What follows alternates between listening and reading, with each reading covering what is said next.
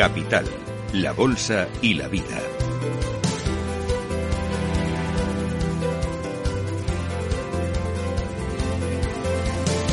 Miguel San Martín. Calentando motores para los eh, próximos eh, premios de Capital Radio. Y vamos a hablar con uno de los patrocinadores eh, principales para que nos cuente el por qué y también eh, otro de los premios que van a patrocinar ellos y la importancia que tiene para la sociedad. Hablamos de la gestión de riesgos, hablamos del seguro y decir eso es sinónimo de hablar de AON. Tenemos con nosotros a Fernando Caballero, él es el managing director de la división de consultoría de riesgos de AON.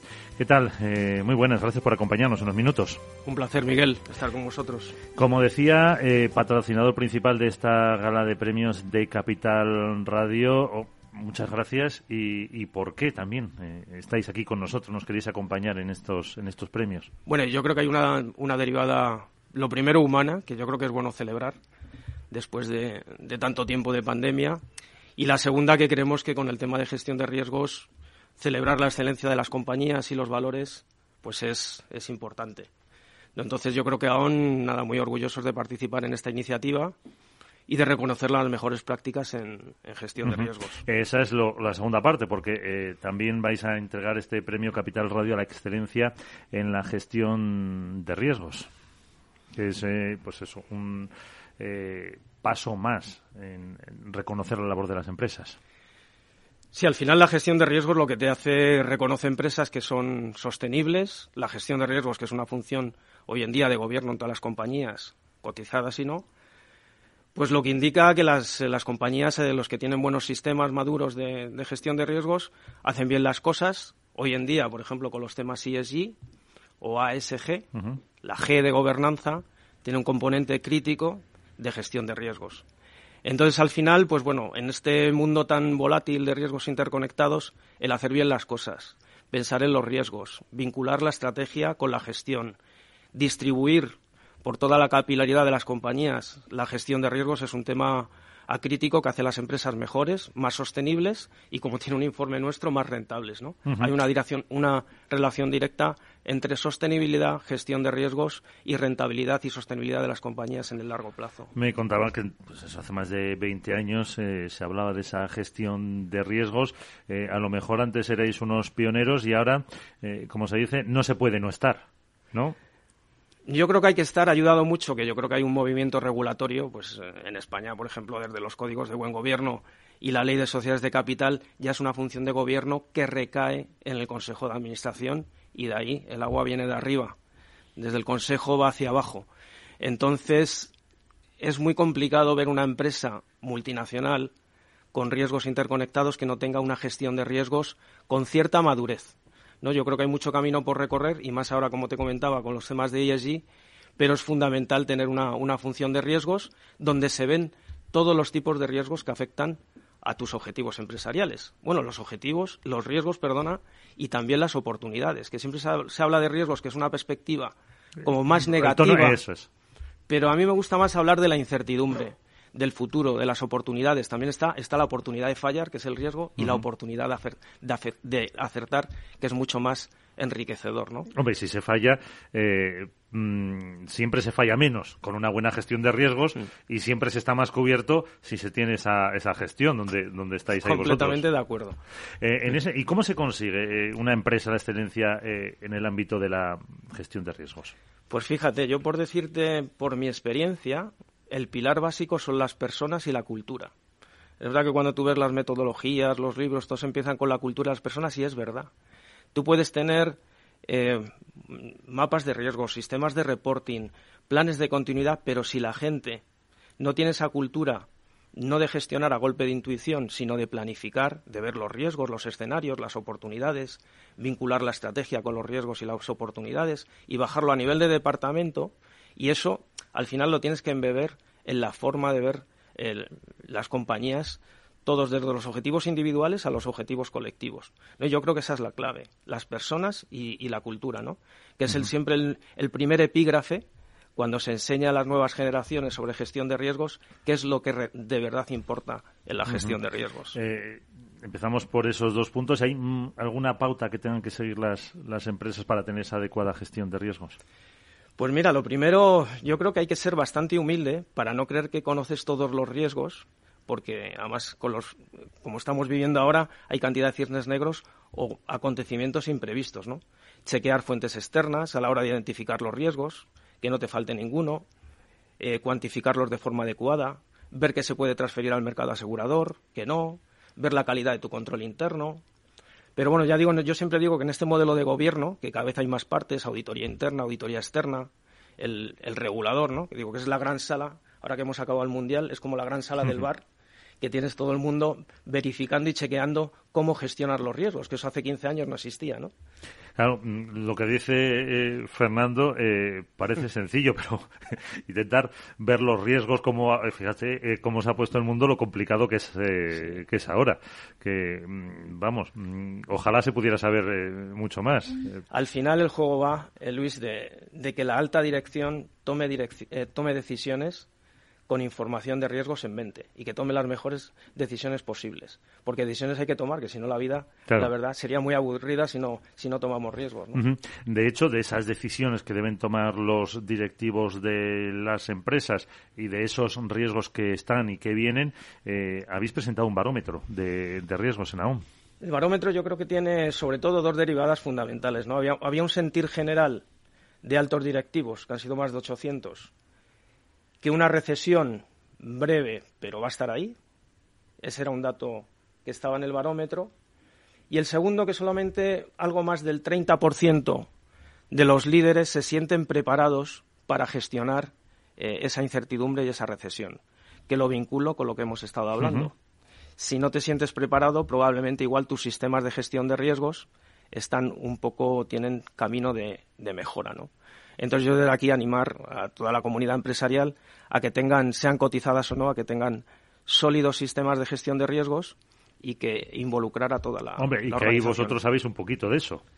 Sí, algo, sabemos, la verdad. Yo creo que aún, desde luego, en el tema de riesgos, llevamos, lo analizamos de todas las perspectivas, tanto asegurable, no asegurable, identificación, cuantificación, cubrimos todo, todo el ciclo. Claro, porque además estáis presentes en más de 120 países, que no sé si el mundo tiene 170, 180, 190, o sea que estáis prácticamente en, todo el mundo, eh, y eso, eh, sea una empresa multinacional, una empresa que quiere internacionalizarse, una empresa más grande o más pequeña, eh, te ofrece esa perspectiva que, que muchas veces algunos Mm, a ver, no se me entienda mal, localismos, te hace tener una, una visión más estrecha y, en ese sentido les podéis ayudar a, tener un concepto mucho más eh, global porque se dice que el mundo es interconectado, evidentemente, pero mm, hay que aplicarlo.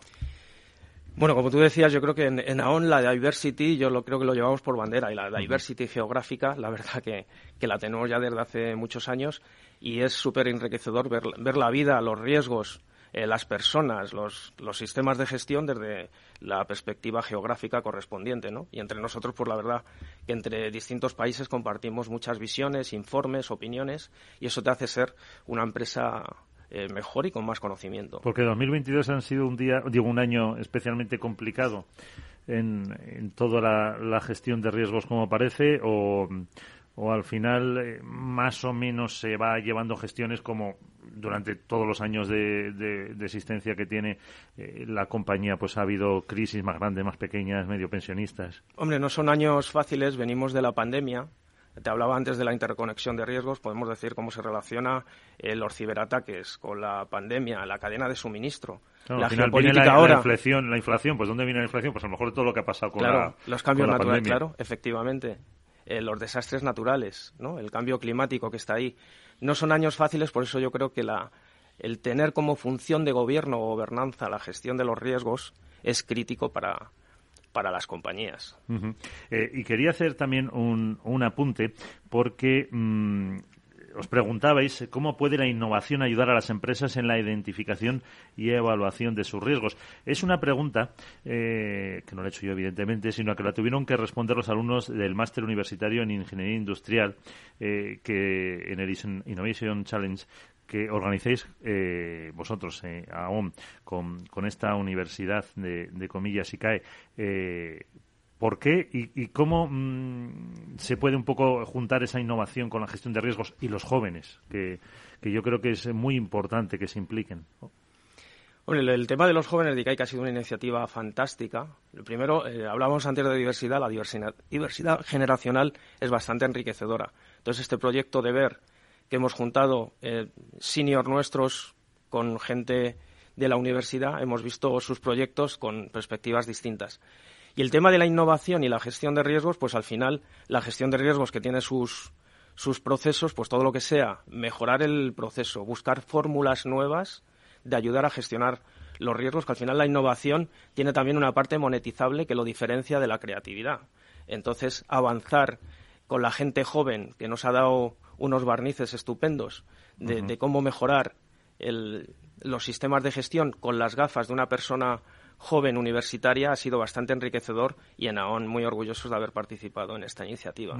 Sí, porque al final eh, de todo se aprende y, esa perspectiva siempre siempre te da alguna pista más de cómo hacer esa gestión de riesgos eh, con la innovación, porque claro, mm, supongo que no será lo mismo hacer esa gestión ahora que hace 20 o 30 años, que, la propia innovación y la propia tecnología ha, ha cambiado y supongo que ha ayudado. Sí, bueno, lo que hemos visto, la revolución agrícola y industrial llevaron cientos de años y lo que estamos viendo ahora simplemente en una década, pues es impresionante, ¿no? Entonces, en AON apostamos claramente por la innovación, estar muy pendientes de todo aquello que puede eh, mejorar en beneficio de nuestros clientes, procesos, fórmulas de entender el, riesgo y las otras patas que tenemos, por ejemplo, de salud y de, y de pensiones. ¿no? Estamos constantemente dedicando muchos recursos, tiempo y talento al tema de la, de la innovación. Eh, eh, claro, porque mm, ya para terminar, Fernando, el, mm, la gestión de riesgos eh, muchas veces no es la gestión del riesgo pasado, es la gestión del riesgo futuro. cómo prepararte, cómo preparar esa gobernanza para lo que va a venir. Y, y no sé preguntarte qué va a venir. Claro, el riesgo pasado son certezas. Antes hablabas de riesgo ciber, el ciber es una certeza. El cambio climático, más que un riesgo, es una certeza. El riesgo va asociado a la incertidumbre y al futuro. Pues, ¿qué va a venir? Si tuviera aquí la bola y te lo pudiera decir y que tomarais nota, la verdad que sí que vemos tendencias, como es el tema geopolítico, el tema de cambio climático, por eso la importancia de ESG, porque no hay, no hay Planet B, como dicen, no hay, no hay planeta B para todos nosotros. Creo que es un tema fundamental por ejemplo, ahora con las curvas demográficas, el envejecimiento de la población, la, dinámica de las pensiones, el talento en las empresas también es un tema que hay que, hay que mirar. O sea, te podía dar un, top 10 las pandemias, ¿no? que pasaron en nuestra famosa encuesta del puesto 69 al, al número 7, pues ya la probabilidad y el impacto de que pueda ocurrir otra puede estar más cercana de lo que pensamos. Entonces, con esas variables y con esa humildad que te hablaba al principio, yo creo que tener un foco en todo lo que te puede ocurrir asociado a tu estrategia personal o de compañía y mirar los riesgos con, con humildad, sabiduría y con método, yo creo que es fundamental. Pues eh, con ese mensaje nos vamos a quedar. Fernando Caballero, Managing Director de la División de Consultoría de Riesgos de AON. Muchísimas gracias por estar con nosotros, muchísimas gracias por participar, por ayudarnos en los premios Capital Radio y esperamos a ver quién eh, es el mejor en esa gestión que ahí siempre tienen AON para echarles una mano. Muchísimas gracias. A vosotros, un placer.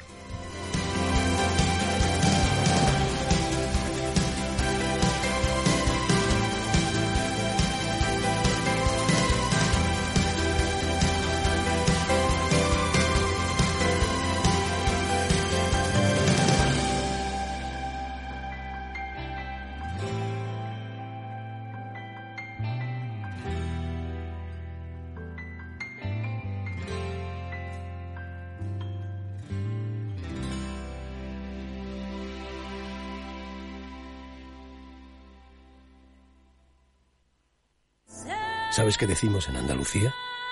Disfruta las pequeñas alegrías cada día. Y cualquier día del año, ven Andalucía. Y también te lo digo yo, Antonio Banderas. Estas navidades, date una alegría. Ven Andalucía. Campaña financiada con fondos FEDER, Junta de Andalucía.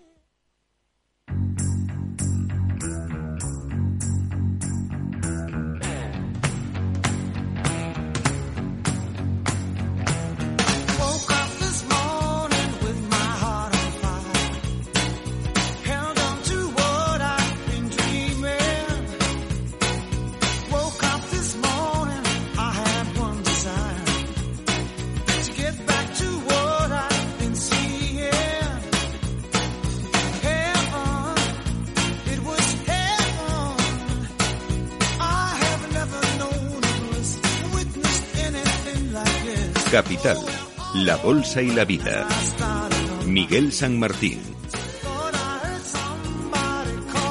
El riesgo de ir hacia una etapa de estanflación es una de las eh, conclusiones del último informe del Instituto de Estudios Económicos que prevé un crecimiento del 1,2% en 2023 y una tasa de inflación del 3,9%. De ello vamos a hablar en los próximos minutos con su director general, con Gregorio Izquierdo. Gregorio, ¿qué tal? Eh, muy buenas, gracias por acompañarnos. Hola, buenos días. Muchas gracias por invitarnos a participar en vuestro Radio. En este documento, eh, pues al final eh, se habla de, como siempre, de esa elevada incertidumbre y con esos tipos de interés eh, que siguen subiendo, lo que hace un poquito más complicado ver hacia dónde vamos a ir, Gregorio. Lo complica. en ocasiones se decía siempre que la incertidumbre es un impuesto sobre la inversión y la inflación no deja de ser mayores costes empresariales. Cuando las empresas tienen dificultades, la economía tiene dificultades. Eh, y entonces, eh, ¿cómo mm, podemos eh, ver ese riesgo de esta inflación, que es estancamiento económico, junto con altas tasas de inflación? Pero también hay que meter otra variable, que es el desempleo. Sí, bueno, realmente esta crisis está siendo diferente de otros episodios anteriores de recesión, ya que en esta ocasión, al haber evitado procesos de iniciación en rentas salarios como hacíamos en el pasado, estamos consiguiendo que las empresas hagan un esfuerzo muy fuerte en mantener el empleo y, por lo tanto, están aliviándose mucho la gravedad y duración de la actual eh, económica. Pero también es verdad que a cambio las empresas tienen unos resultados mucho más mermados, tienen unos balances más vulnerables y por lo tanto es una situación que no se podría mantener mucho más en el tiempo. Pero en cualquier caso, esta crisis, la diferencia entre una recesión y una recesión técnica está en que haya destrucción de empleo y afortunadamente todavía no lo hay. Aunque el año que viene, eh, en vuestro informe, sí se prevé, eh, creo que si no me equivoco, son cuatro décimas más al 13,5%, que, que, vamos, que suba la tasa de paro, me refiero.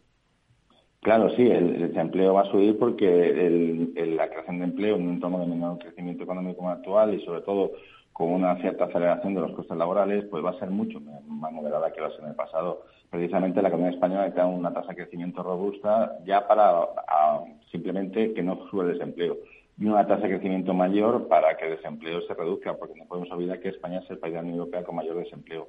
Desgraciadamente esta realidad se obvia y muchas veces hablamos como si estuviéramos hablando de otra realidad económica la principal prioridad de la política económica española tiene que ser la reducción del empleo, que en otras cuestiones es el principal factor de, desigualdad, cuestión que también se olvida. Eh, habláis de que la economía muestra una evolución más positiva eh, por el impulso del ahorro embalsado sobre el consumo, ¿no? Sí, las familias en esta crisis anterior de COVID han tenido un ahorro forzoso de 120 millones de euros lo cual le da un margen para eh, compensar su pérdida de renta derivada de la mayor inflación y las mayores cargas financieras que están asumiendo. En cualquier caso, este ahorro envasado, en, en cuanto a subsiste incertidumbre, tampoco se va a materializar en, consumo. Aquí la clave es generar confianza, generar certidumbre y revertir el ciclo económico. Y cuanto más menos intenso sea el parón y más transitorio, va más fácil será volver a coger ritmo. Por eso es, importante no hacer medidas equivocadas, como son las subidas de impuestos, como son cambios en los mercados, generar inseguridad jurídica, porque eso es justo lo contrario que se necesita en estos momentos. Claro, porque entonces el, consumo eh, al final se, se retrae y, y piensan o se ve esa incertidumbre eh, que me van a subir la hipoteca, los precios siguen incrementándose y, al final no hay ese dinamismo de la economía para impulsar la recuperación en, cuanto a lo que es la demanda nacional, la demanda doméstica. El consumo es crítico en prácticas económicas, son dos terceras partes de la demanda interna. Pero más importante que las rentas, inflación e inflación, que es lo que siempre se pone en el debate, lo importante es mantener el empleo. Las familias, mientras que tengan una senda positiva de empleo, seguirán consumiendo y tendrán confianza en el futuro. Lo contrario, es decir, si hay desempleo, aunque su renta mejorara, eh, las familias aumentaría su propensión al ahorro, lo que llaman el ahorro preventivo de incertidumbre. Por eso es tan importante eh, evitar eh, y priorizar el mantenimiento del empleo y empleabilidad en el actual contexto, y no tanto otro tipo de realidades que, por muy legítimas que sean, al final generan más problemas que ventajas. de cara a esa mm, hablaba antes del problema de las subidas de impuestos, de cara a la finalización de las medidas que el Gobierno parece que ha anunciado como esos 20 céntimos, desde Bruselas se apunta a que tienen que ir medidas dirigidas a los más vulnerables. desde el Instituto, mm, ¿por qué apuestan? ¿Cómo se puede ayudar ahora con el tope del gas? Bueno, la famosa excepción ibérica por, eh, eh, no lo sé, una cesta de alimentos que por algún lado proponen, eh, bajada del IVA de otros productos, un cheque directo. Nosotros pensamos que hay que, hubiera tenido que ser más importante, más selectivo y que recibir unas ayudas. Pero una vez implementada la misma, no se puede retirar, retirar de forma bruta porque podríamos generar un choque inflacionario sobrevenida a final de año con el consiguiente condicionamiento al conjunto de negociación colectiva y fijación de, de rentas del año que viene. Sería un error. Por contra, las intervenciones en los mercados eh, con topes, con cestas, cuestiones similares varias son un error. Si queremos ayudar a los más necesitados, lo que tenemos que es ayudas a rentas a esos colectivos y muy focalizadas y muy justificadas no tiene sentido interferir en el funcionamiento de los mercados y, por tanto, eh, evitar las señales que los precios relativos dan a los agentes económicos para ahorrar para eh, promover eficiencia energética, para promover transformaciones, para promover normalización. Si nosotros pensamos que, hay que ser muy selectivo en las intervenciones y evitar distorsionar en la medida posible el libre juego del mercado y las señales de precios para sortear este tipo de situaciones. En la crisis de los 70, en primer lugar, lo que se hizo fue equivocado y finalmente se, dejó de lado. Y sin perder la, de, la perspectiva que la inflación todos perdemos, eh, empresas, trabajadores y conjunto de la sociedad. No solamente es un problema que afecta a una parte, afecta a todos. Por lo tanto, no debemos intentar trasladarnos los problemas a los demás porque es un el que todos perdemos. Eh, y bueno, antes le apuntaba yo pues esa subida del Uribor, que hemos visto que superaba eh, intradía ya el 3%. Eh, ¿Qué papel puede jugar el sector inmobiliario? Bueno, yo creo que el sector inmobiliario eh, va a perder algo de demanda porque hay una situación de Uribor negativo, una situación de Uribor en, en términos puntos básicos. el precio relativo en términos de esfuerzo de compra es mayor. Pero también es verdad que la demanda potencial sigue muy bollante, tenemos una creación de hogares de 120.000 al año, eh, no hay apenas oferta de vivienda nueva porque realmente es un problema de la española tiene oferta apenas oferta de vivienda nueva. Y los precios inmobiliarios de España en relación a su entorno son bastante más de equilibrio y fundamentales. Cuanto yo creo que el mercado inmobiliario va a ser, a diferencia anterior crisis, uno de los sostenes, igual que está en el sector financiero, dinamismo económico y, por tanto, eh, lo que eh, hay que plantearlo de, evitar precisamente por esta razón intervenciones artificiales como los famosos topes de alquileres o la permisividad con la ocupación, que serían factores que, reducirían de forma procíclica el interés en inmobiliario. El inmobiliario ha sido siempre un puntal de, actividad, de riqueza, de ahorro, de empleo y por tanto lo, lo podrá seguir siendo a, a futuro y, no debemos olvidar que, lo normal es que los tipos de interés sean positivos. Los tipos de interés negativos no dejan, es una excepcionalidad y por lo tanto no, podemos pensar que va a ser la norma en el tiempo. Pues esa normalización de la política monetaria, como dice usted, es lo que tendemos. Eh, director general del Instituto de Estudios Económicos, Gregorio Izquierdo, muchísimas gracias por acompañarnos unos minutos y hasta la próxima ocasión. Que pase felices días. Muchísimas gracias a ustedes. Gracias. Capital Radio. Escucha lo que viene. Gráficas Naciones. Más de 50 años de experiencia en el sector de las artes gráficas. Apostamos por la última tecnología tanto en impresión offset como en digital y gran formato. Realizamos todo tipo de impresión. Tarjetas de visita, folletos, libros, vinilos, decoración y montaje de stands. Más información en el 91 629 2145 o en gráficasnaciones.es. Si te gusta el pádel, en Capital Radio tenemos tu espacio. Todos los martes, a partir de las diez y media de la noche, saltamos a la pista para contarte la actualidad del World Padel Tour, los torneos amateur, las novedades de las marcas y toda la actualidad relacionada con el segundo deporte más practicado de España. Esto es Padel, los martes a las diez y media de la noche en Capital Radio.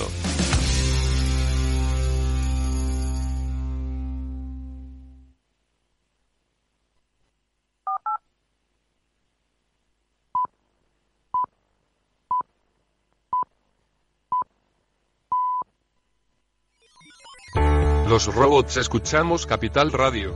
Es la radio más innovadora. Oímos a Saragot, con Luis Vicente Muñoz. Ahí le has dado. Esto es Capital Radio. Di que nos escuchas.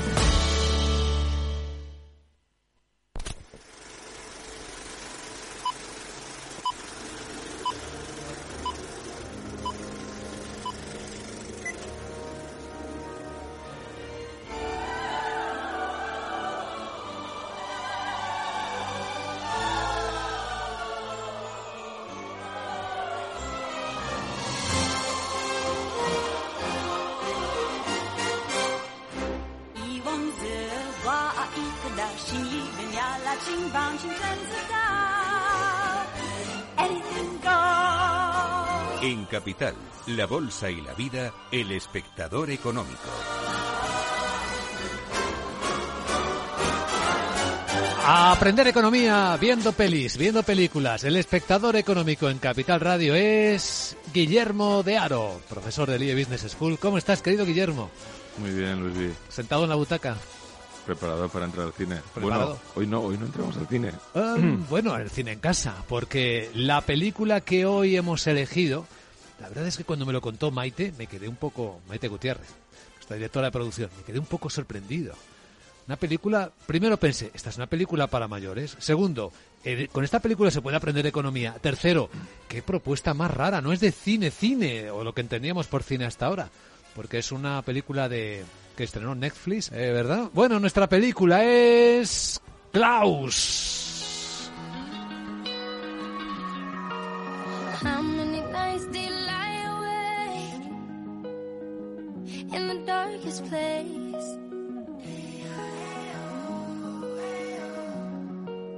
How many days he shed the pain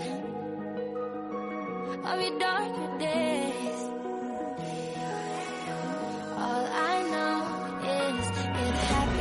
A mí me han sorprendido gratamente muchas cosas de esta película, empezando por la banda sonora que canta la joven Zara Larson, que es lo que estamos escuchando, y es bonita también, ¿eh?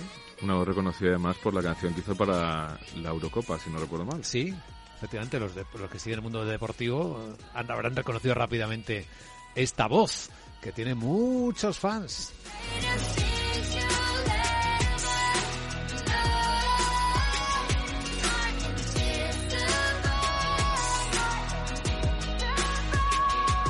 Bueno, Klaus. Klaus es una película española de animación. Está escrita y dirigida por Sergio Pablos en su debut como director.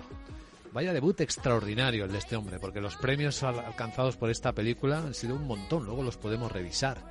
Pero ¿qué aproximación económica podemos hacer inicialmente a esta película, Guillermo? Bueno, la verdad es que esta película da para, para muchos temas, podríamos estar hablando una semana entera. A mí me, me encanta. Y la primera que podríamos plantear son las, las unintended consequences, ¿no? Las consecuencias no intencionadas, que, que es un, un término que se acuña en el siglo XX y del que ahora se está hablando bastante, ¿no? Con, pues, por ejemplo, todo el tema de las políticas y de la eficiencia de las políticas. eh, es el dinero que, que se aporta, por ejemplo, para la compra de determinados eh, sectores en, determin- en- en los coches, por ejemplo, para fomentar la- el renovar el parque de coches eléctricos. ¿Realmente fomenta que se utilice todo esto? o las políticas para fomentar la contratación indefinida están consiguiendo realmente ese resultado o hay eh, una segunda derivada que no consigue el efecto que se, que se quería obtener. En este caso, la película, pues tenemos a un, un protagonista, como siempre intentamos no contar spoilers, pero tenemos a nuestro protagonista que es un cartero destinado a una zona no muy amigable y para intentar eh, cumplir con los objetivos que le han plantado y salir, pues por, por una motivación que no es muy altruista, termina creando algo totalmente diferente. ¿no? Sí, la motivación, y sin hacer spoiler, es lograr activar el correo en una zona en la que no debía escribir nadie. Y bueno, de una forma muy graciosa, a un niño se le escapa un dibujo volando y quería recuperarlo, pues eh, él se lo encuentra a la puerta de su casa y le dice, mira, yo te lo mando, pero aquí está la escena. Hola, señor. ¿Me devuelve mi dibujo? Se lo ha llevado el viento. Por favor. Ahora no, niño. ¿No ves que estoy ocupado intentando ver cómo conseguir car... Se me ocurre una cosa. Soy cartero, ¿sabes? Así que no puedo dártelo, pero podría enviártelo. ¿Cómo? Es sencillísimo. Solo tengo que doblar tu dibujo, que es precioso, por cierto, meterlo en un sobre así, y luego solo hay que ponerle un sello antes de meterlo en el buzón. ¿Un sello? Sí, tú me lanzas un penique para ponerle el sello y ya está todo listo. ¿Y no podría meterlo ahí ya? Oh, de verdad me encantaría, pero no puedo. No es una carta si no lleva un sello. Funciona así. ¿Qué me dices? Yo consigo mi carta y tú recuperas tu dibujo. Todos ganamos. Y querrás tu dibujo, ¿verdad? Si no, me lo quedo yo. Me encanta. Todos ganamos. Esta es frase económica pura. Y aquí también empieza a dibujarse otra lección que a mí me encanta de esta película, Guillermo, y es la generación de cadenas de valor.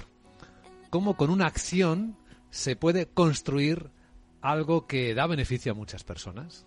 Absolutamente, y un tema que es de máxima actualidad porque hemos parado la economía en muchos aspectos, algo que no se había hecho nunca de esta manera, y ahora hay que reactivarla. Hay muchas expectativas sobre la reactivación de la economía.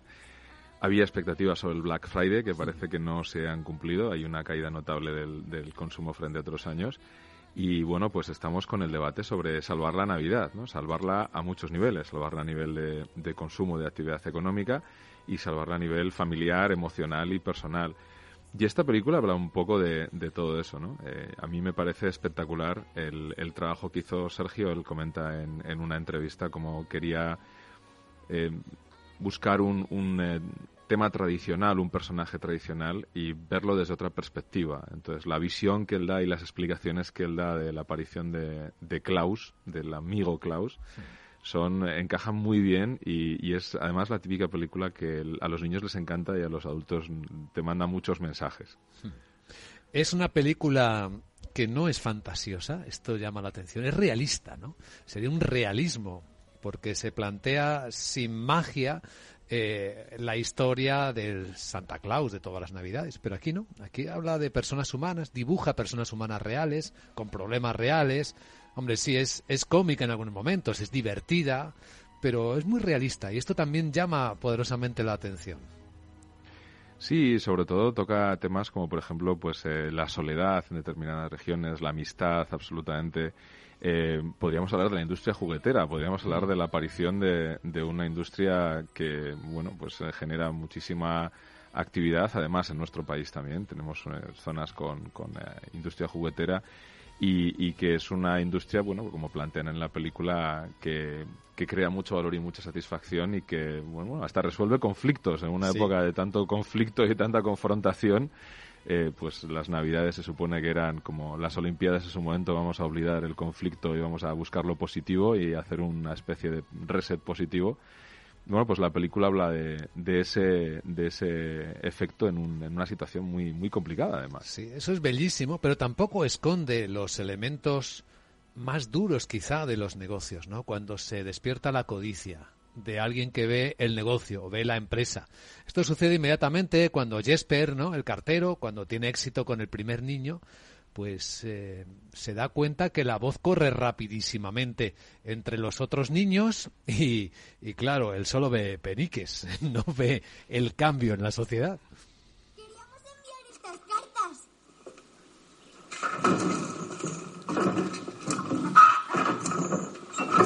¿Qué? ¿Enviar qué? Nuestro primo nos ha dicho que si le escribimos una carta al señor Klaus, nos dará un juguete. También dice que tenemos que darle un penique cada una. No es una carta si no lleva sello, ¿verdad?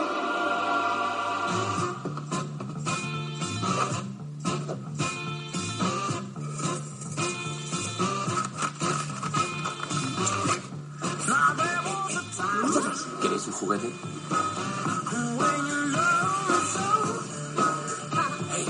¿Queréis un juguete nuevecito? Solo tenéis que escribir una carta al señor Klaus.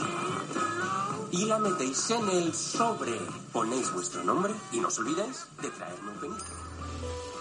Así que ahí nos encontramos de repente al personaje simpático, pues desvelando su codicia y intentando lo que parece un soborno a los niños. Mira, por un penique hay alguien que te va a dar algo. Y él estaba en medio aprovechando la circunstancia. Lección económica también. ¿eh? No llega al nivel de, Gordon Gecko con, la, el Greed is Good, pero, pero es cierto que, que, así arranca. Y bueno, aunque arranca con esa perspectiva un poco egoísta, camuflada de, de otra cosa y convenciendo a unos y a otros, evoluciona de una manera muy, muy diferente. Eh, yo creo además que esta película, y quería hablar de ella porque estamos también en un momento de, replantearnos eh, cómo transformar la sociedad, cómo transformar el tejido económico. Después de lo que ha pasado hemos visto las, las fallas, los huequillos que teníamos con industrias que, tienen que seguir ahí, que son muy potentes para nosotros como el turismo, pero también la importancia de reducir eh, el riesgo, ¿no? Con otras industrias más modernas y más avanzadas en tecnología a, mí me parece espectacular que, tengamos aquí a alguien como Sergio Pablos, al que Netflix le da 40 millones de, dólares y esto lo convierte en una candidata al Oscar que yo creo que perdió básicamente porque Toy Story se despedía con la cuarta película y, les quisieron dar el Oscar porque lo que hicieron con Klaus, todo un equipo internacional que además pues está aquí, es una, es una empresa, es un proyecto que está aquí en Madrid. Sergio se viene de trabajar con, con Disney en Estados Unidos a crear un proyecto aquí proyectos que, facturan, eh, que generan gran cantidad de empleo, que facturan durante varios años. Y de hecho tenemos más empresas del mismo estilo que están empezando a plantearse venir aquí, con lo que esto puede ser una gran oportunidad ¿no? para, para nuestro país y para recuperar. No sabe Sergio lo agradecimos, lo agradecidos que podemos estarle quienes hemos visto esta película o la hemos disfrutado o las personas que ahora van a disfrutarla seguramente después de escucharnos. Hay un mensaje potentísimo en clave económica en el centro de la película al que te referías, profesor, hace unos minutos. Y, esto tiene una vinculación también fuerte con la economía y es como iniciar a veces una empresa que en sí ya es en muchos casos, a pesar de que muestren algunos eh, la codicia del empresario, en otros, en la mayoría, empieza por un acto de generosidad, porque es alguien que arriesga su dinero, pensando en ofrecer algo, aportar algo a la sociedad. Y esto, pues, eh, está en el eje central de la película. Hay un momento, una escena especialmente emotiva, que es cuando el cartero Jesper, el protagonista, le cuenta a Klaus cómo ahora que los niños empiezan a hacer estas peticiones, enviar las cartas, pues está cambiando todo en el pueblo. ahora el tiene una oferta de tartas para los seniors, sin cuchillas en la masa. ¿Y, sabías que los incendios provocados han bajado un 70%? ¿Lo ves? ¿Cuándo fue la última vez que viste arder una casa? Exacto. Y hacen merendolas, mercadillos. Eh, no sé, es como si todos se hubieran vuelto locos o algo así. Un verdadero acto de generosidad siempre provoca otro. Mira quién se nos ha puesto parlanchín. ¿Qué te ha hecho despilfarrar tantas palabras en esa perla de sabiduría? Oh, es algo que alguien solía decir. Pues te diré una cosa. He vivido lo suficiente para saber que todo el mundo busca algo. Esos niños, esos niños solo quieren los juguetes y los adultos, ah, no sé lo que buscan, pero seguro que no es el bien y la paz en la tierra. ¿Y qué pasa contigo? ¿Qué buscas tú? Ay, qué pregunta. Dejan el aire ahí, ¿eh? Bueno, la, realidad es que los dos tenían razón, ¿no? Hay una componente siempre de, emocional y, altruista y todos la tenemos en mayor o menor medida y también hay una componente egoísta, ¿no? Somos ese, ese yin y yang, ese, ese angelito y ese diablito a la vez y la cuestión es cómo se equilibra ¿no? el, resultado. Hay un libro espectacular que siempre recomienda Pablo Malo eh, en, redes sociales, en Twitter, que es Becoming Evil. Es un libro sobre cómo gente absolutamente normal ha llegado a hacer cosas terribles. Pero esta película habla de lo contrario, de como alguien que además nos lo plantan desde el principio de la película como, como prácticamente un nini, un hijo de, de papá con mucho dinero, eh, pues se encuentra ante esta situación y se transforma radicalmente y transforma radicalmente el entorno con esas eh, consecuencias inesperadas, ¿no? Algo que él no planteaba que pudiera tener este impacto, pues lo tiene. Y yo creo que es un, es un mensaje de, esperanza, ¿no? Incluso en un momento tan complicado y en un momento en el que se genera tanta tensión y tanto estrés, mm, hay vías, tenemos que encontrarlas para, para conseguir revertir esta situación y empezar a trabajar de nuevo todos juntos. Y, yo creo que, que salir adelante y, levantar, volver a lo que teníamos, incluso algo mucho mejor poco a poco, ¿no? Hay que tener esa esperanza y es gran parte de la película, ¿no? En, este diciembre que arrancamos con las navidades ya empiezan las luces y, y empieza el ambiente navideño es el mensaje. Sí, es un alegato contra la, contra la radicalidad, ¿no? contra las posiciones radicales o polarizadas. Eh, se ve esa eh, influencia transformadora en historias paralelas que corren alrededor de él y de, y de Klaus, como por ejemplo el de la maestra del pueblo. El pueblo pues eh, estaba efectivamente muy oscuro, muy abandonado, los niños no iban al colegio, había mucha violencia, es decir, era un, un lugar pues nada agradable. Y la maestra que estaba allí destinada, pues eh, le habría ocurrido en su historia algo parecido a, al cartero, ¿no? Pues decidió convertirse en pescadera, porque en el colegio no iba ni un niño, hasta que de repente, claro, los niños quieren aprender a escribir las cartas a Klaus, quieren eh, aprender a escribir los nombres de los juguetes que quieren, y hay un momento en el que la maestra pues decide a pesar de lo que ella estaba deseando, que era ahorrar para irse lo más lejos de allí posible, y aquí pues te, encuentras seguramente con esta idea, ¿no? De muchas personas que dicen, yo aquí no voy a poder hacer nada en mi vida, eh, España es pequeña, Madrid es pequeño, pues esta mujer decía, este pueblo es imposible hacer nada, pues hay un momento en el que se da cuenta del cambio y ¿qué hace? ¿Qué ha pasado aquí? Ah, Sí, he decidido darle otro aire a este sitio. El pescado colgado está súper pasado de moda. ¿Y cómo, cómo has pagado esto? ¿Mm? ¿Tus ahorros? Bueno, no todos. Bueno, vale, todos. Pero fíjate, ha quedado bastante bien. ¿Y lo de volver a empezar muy, muy lejos de aquí? ¿Dónde está esa alba? Habría que ser bastante estúpido para querer irse de este pueblo ahora. ¿No crees? Ah, supongo. ¿Lo supones? Vaya, veo que no tienes ni idea de lo que has hecho. No tienes ni idea de lo que has hecho, de cómo ha cambiado todo. Aquí el concepto de oportunidad, ¿no? De, cambiar la mirada cuando las cosas han cambiado. De pivotar. Sí, sobre todo el, que, bueno, en la, la, demanda agregada es agregada porque hay un montón de personas tomando decisiones en los mercados, entonces cada una de nuestras pequeñas decisiones tiene impacto y si son decisiones pensando en positivo e intentando obtener lo mejor, no solo para nosotros, sino también para, para el grupo, para la sociedad, pues poco a poco se irá produciendo esa transformación. Y yo creo que es una película que merece mucho la pena volver a visitar estas, estas navidades con los más pequeños, porque transmite todo esto y bueno, pues tiene, tiene todas estas claves que estamos comentando que las pueden llevar más allá.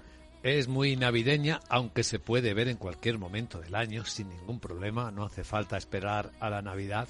Tiene unos dibujos espectaculares, eh, las texturas de las imágenes, la iluminación volumétrica en la que ha trabajado eh, Sergio Pablos, es de verdad, es, es una obra artística, es una obra de calidad, no nos cansamos de decirlo. Bueno, tampoco hablemos también de, de Sergio, recordemos que Gru, el malvado villano, es culpa suya. También.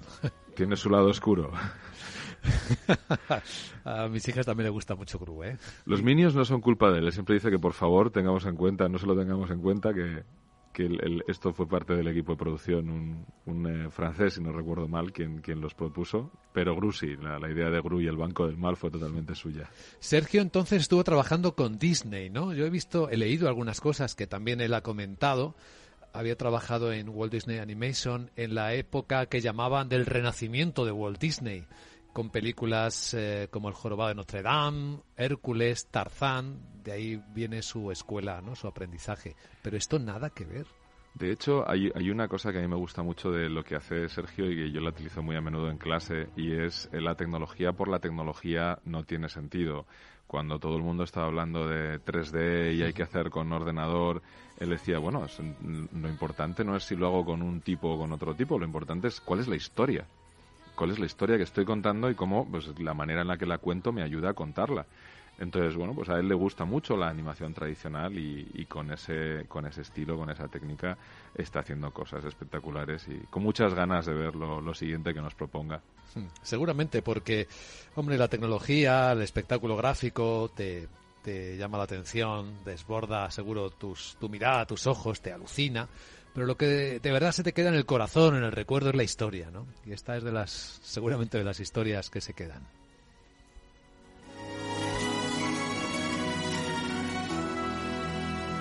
Aunque bueno, los radicales insisten hasta el final en intentar evitar la transformación que se produce con el cartero, con Klaus, con los niños, eh, porque ellos ven el cambio, eh, las familias belicosas, rivales que en todos los pueblos hay, ven el cambio de otra manera.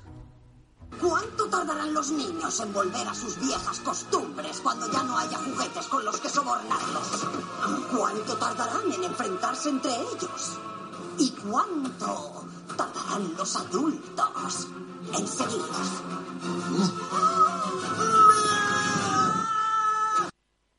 Lo que nos deja en el aire la pregunta de si el cambio es permanente o siempre tendemos los humanos a volver a, dar lo peor de nosotros mismos.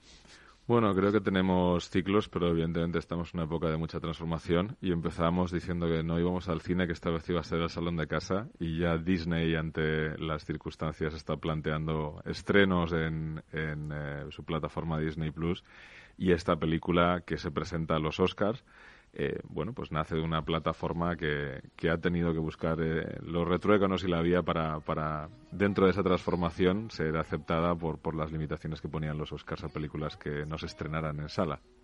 Pues ahí le deseamos lo mejor a Klaus, la película hoy en El Espectador Económico con Guillermo de Aro. Gracias, Guillermo. Un placer, como siempre. Hasta la próxima.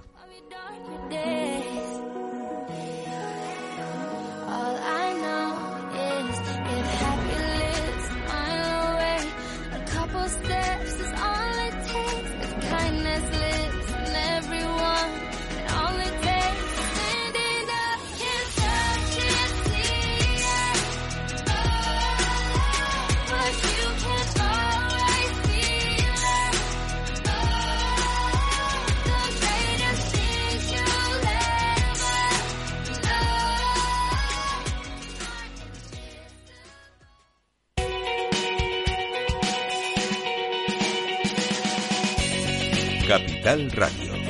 Música y mercados.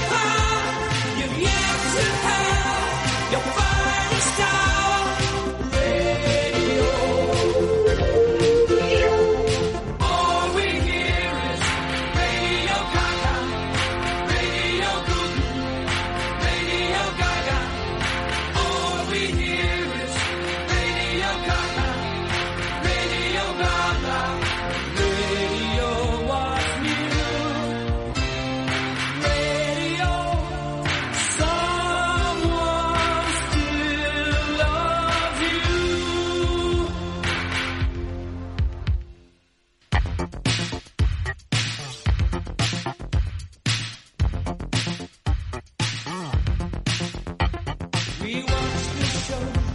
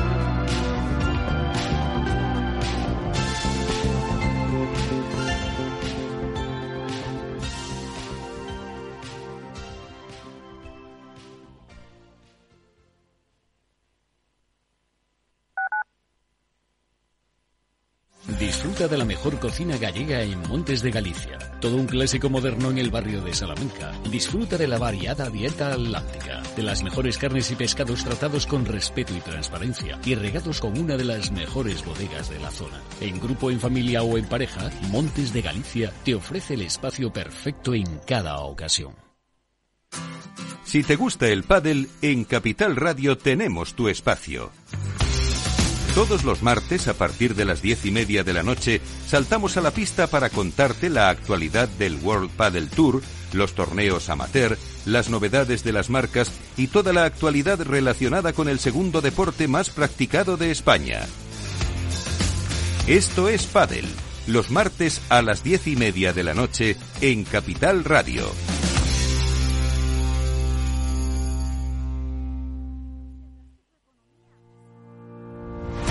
Los miércoles a la una de la tarde en Capital Radio, Gestión del Talento. El escaparate de la formación para el empleo. Expertos formadores, agentes sociales y representantes de la Administración se dan cita en este espacio para impulsar el valor de la formación y el talento. Un espacio de Fundae, la Fundación Estatal de Formación para el Empleo, dirigido por José Joaquín Flechoso. De la mano de Alejandro Mazón y el equipo de Cuídate Deluxe, llega el chico del chándal a El Balance para ayudarnos a estar en forma y mejorar nuestro bienestar general. Los miércoles a las ocho y media de la tarde en El Balance. Capital Radio. Nos gusta que las personas tengan opinión propia. Quienes aquí hablan también expresan su propia opinión. no representan la opinión de Capital Radio.